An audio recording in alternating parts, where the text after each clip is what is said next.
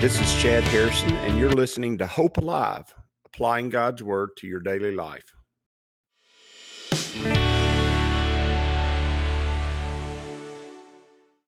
Hi, this is Chad Harrison, and I am the teaching pastor of Lake Community Church and have been serving as a pastor for 25 years. I'm also a practicing attorney. This podcast is designed to help you study God's Word and find God's will for your life.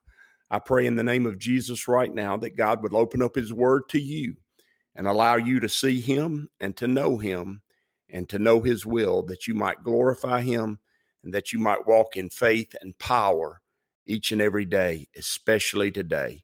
In Jesus' name. Good morning. Welcome to Community Church's morning Bible study. We're in Genesis chapter 32 and we're at the end of the chapter. We're all the way at the bottom and excited to end this chapter and continue to move on in the story of Jacob, but we've got to wrap it up. We've got to end it and get a view that is going to set the course of history for the Jews because now Jacob is Israel, which means he is the father of the nation of Israel. He's the he is he is he's carrying on the promises that were given to his father Abraham and Isaac. And so he's the he is the heir, and he is the one who is going to. He's already have has eleven sons. He's going to have his twelfth, and then there'll be the twelve tribes of Israel.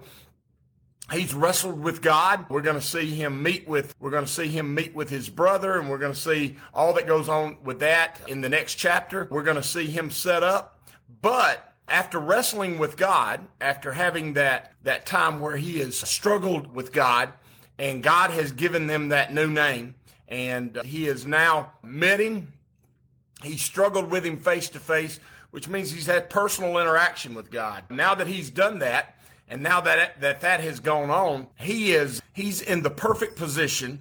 He's in the perfect place to uh, hear from God and to know God. And one of the things that's happened up until this point in scripture in the, in the, book of Genesis is that God's either given us his name in that he's described himself in the Hebrew language by Moses ascribing him names as far as Adonai or, or Jehovah in the very first chapters of the Bible, or the names that he has up until this point are names that were given to him by people through experiences that they have with him meaning you have Rahab and she's out there, she's crying, she's she's she's distraught, and she finds God. You have all these stories, and you're going to go through them uh, throughout Scripture, where somebody meets with God, sees God in a new light, and they give him a name that is associated with how God revealed Himself to them. And so they uh, they see God in a new light in a new way and they call him that name. Whatever that name is, they call him that name. And that's that's when God steps in and God makes a huge difference in who they are and they realize that God is at work in their lives. That is a powerful method to come to terms with God. But there is the other way to come to God, and that is once God has begun to move in your life, once God's begun to open doors in your life and allow you to see Him in a new and a powerful and a different, you seek after Him you seek after the knowledge of him. You become a seeker of god. You become one who who chases after him. And he says if you seek me you will find me. But you got to seek me with your whole heart. We want to be seekers of god. We want to be the people who chase after who god is. And we want to be the type people who search after how he works. We want to be the investigators of god. We want to be the ones who investigate and find god out in who he is and where he is and what he's working in. And that's what we want to be. That's who we want to be and as we do that, we not only get the opportunity to see God in the times He steps up to the plate and really makes a life change in our lives, but we get to see God in, in, in the quiet and the small places of life. We get to see Him in the places where He opens our minds and our hearts up and allows us to, to see Him in the intimate and small things of life. And that is really, that's really where you come to know God in a in a personal and a powerful way. And if you do not come if you do not come to know God in that way, you're gonna you're gonna struggle. You're gonna struggle because you're only gonna see him in the big events. And God is a God of the big events. Excuse me. God is a God of the big events, but he's also a God of the small events. He's also a God of the intimate. And in the intimacy, we really get to know the, the depth and breadth of his love, his power, his greatness, and his grace. And uh, you can't know that until you walk with him in the uh, cool of the evening, until you walk with in the pastures by the still water. You can't know him until you know him in the small places also, because the small has to do has as much to do with life as the big and the great, and there is just as important as the big and the great. And so he said, I said in verse 29, then Jacob asked, saying, Tell me your name, I pray. And notice what Jesus said, because remember, Jesus is the angel of the Lord in this story. Notice what Jesus said. Jesus said, Why is it that you ask about my name? And he blessed him there. Notice, he just asked the question, Why is it that you ask about my name?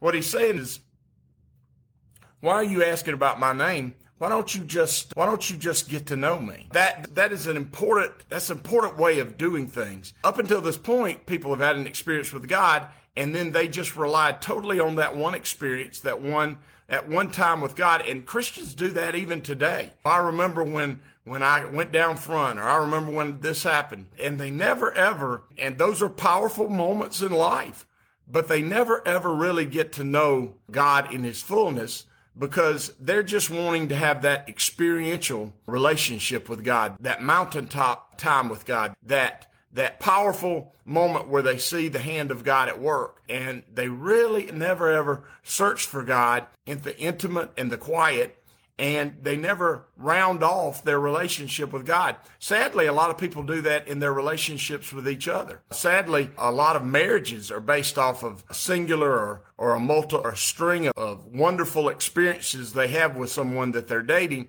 and they never ever really go, get to know the true character and nature of the person until they're married to them, and they realize that you know what, there's not a lot of character and there's not a lot of nature there. There's just there's nothing, and uh, and what was going on was that person was setting up events to make to make you be attracted to them and those events seemed wonderful and they involved flowers and gifts and trips and events. And then all of a sudden when you have to actually live life together when you have to deal with the momentary and the, the things that happen over a period of time in, in your life you know what happens? They're not there.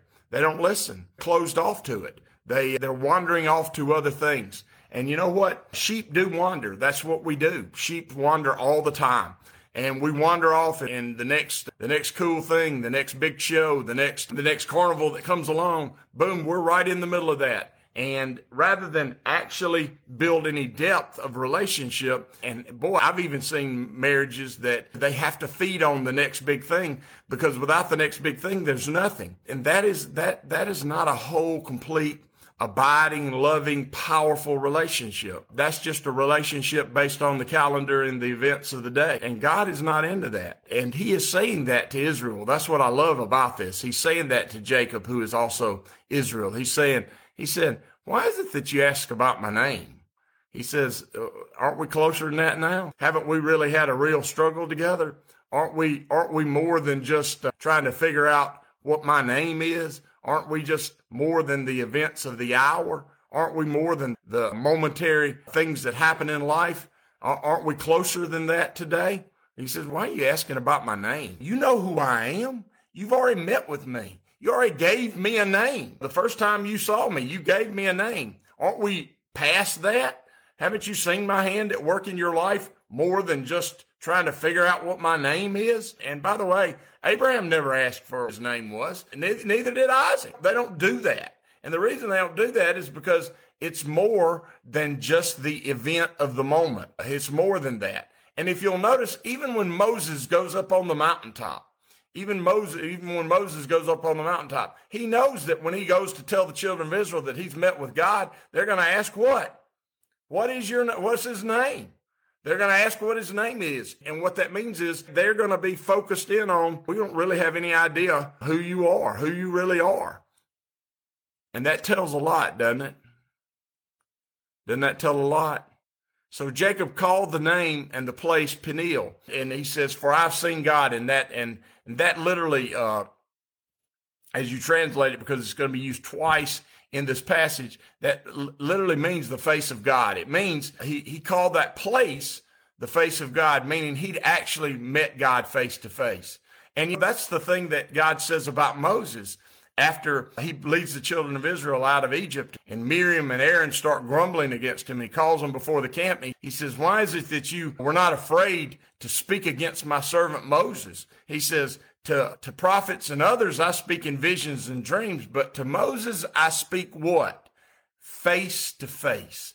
And the reason he says that is these prophets and these priests and all these people that have heard from me, they they are event oriented people and they've heard from me once they've heard from me in just one situation and they think they know me and you were not afraid to speak against my servant moses and moses isn't a big event person even though he's seen some really big events you think about it the burning bush the plagues of egypt crossing the red sea bringing water from a rock following the pillar of fire by night and the cloud by day. He has seen great visions of God and he has been actively involved with that. But notice God doesn't say Moses has done these, this big thing, big here, big there. He didn't, he doesn't say that. He, when God tells his people, he says, you were not afraid to speak against my servant Moses. He doesn't bring up all the big things that Moses did, the big spiritual events of life. What does he bring up?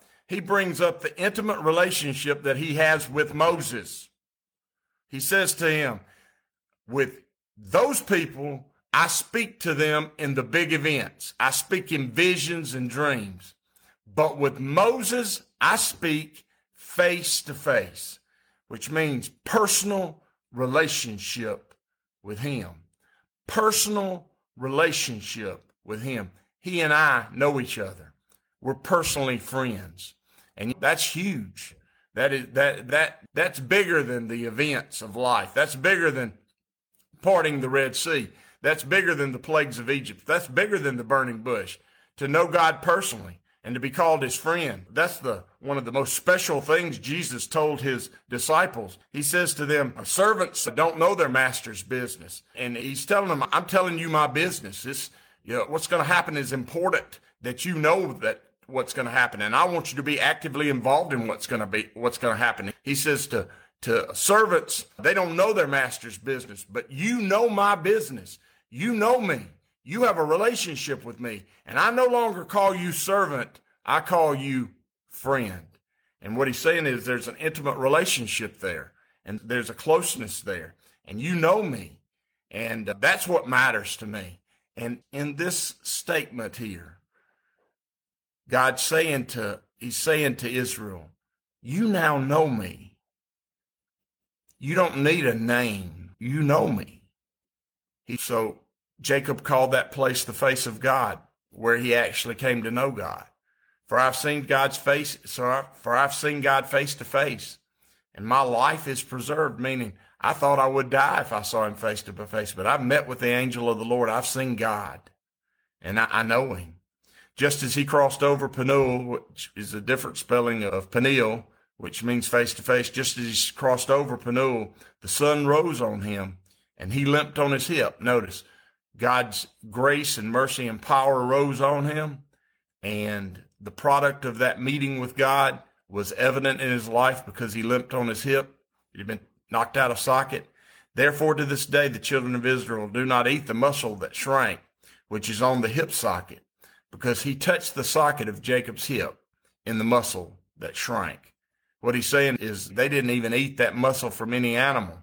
And the reason they didn't eat it is because, because God had touched Jacob there and God had shown Jacob who he was. And Jacob, after he met with God, was no longer Jacob. He was no longer a thief and a liar. He was Israel. He was a prince of God. He was under the promise of God.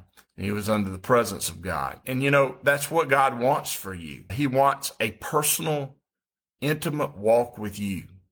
He wants to meet you in the big ways because the truth is we don't ever come to him except for the big ways, the big splash experiences. We just don't do it. Relationships start that way. And there's nothing wrong with them starting that way. I've told my daughters many, many times, you're going to see a lot of guys and you're going to try to figure out who you should marry and who's important. And remember, you need to be attracted to them. There's nothing wrong with that. There has to be an attraction. That's the initial big bang right there. That's the initial step out and get to know the person. But the truth is the intimacy and the life that you want to live with someone has to go deeper than that. It has to be, you got to know the character and nature of the person and, and you have to search out those who, who sure have the big bang of the initial attraction, but they also need to have the depth and the breadth of character that would cause you to have a wonderful relationship for life with that person. And that's a picture of God. When we're searching out to the bridegroom, when we're searching out God, he wants to, us to see him for his greatness, to see him for his, that's clearly spelled out in scripture. But he also wants us to see him in the intimate and quiet things. He wants us to know the power of his nature and character. And that is found in his name. The reason God has so many names in the Bible is because the human language is inadequate. It's wholly inadequate. Every language that humans speak, the human's ability to speak is wholly inadequate to describe the truth of who God is. And there's many times where I just find myself seeing God in a way and I'm not even sure that I can explain that to you. There's times when I go, I don't really know that I can do that. And that, I guess that's why God calls preaching or teaching foolishness. It's foolish to think that a limited human being could actually tell another human being about a limitless God. And yet God somehow allows me to say things in a way that people get and they understand God in, a, in another way on Sunday morning or Wednesday night or in the mornings when we do these Bible studies. He somehow steps through and presents himself to them in that quiet place as a, as just a big old dumb redneck talks about Jesus, the Holy Spirit adds the depth and the breadth in the hearts of people hearing it. And that always amazes me. And that always is exciting for me because who would think that God would use me? And who would think that God would use you? No one except for God. And if God thinks it, who cares what anybody else thinks? Amen. It's the way it is. It's the wonderful way it is. It's a wonderful part about being a believer. God is always at work. He's always moving. He's always acting. And uh, we just get to be along for the ride and we get to know him in depths and breadth that is unimaginable. And uh, there's peace and power in it. I pray that uh, you'll have that. I pray that'll happen more and more for you and that you'll see him in the powerful brightness of who he is. I pray that in the name of Jesus. As you go today, I pray that the Lord will bless you and keep you, that he'll make his face to shine upon you, and that he will give you hope and peace today in Jesus' name.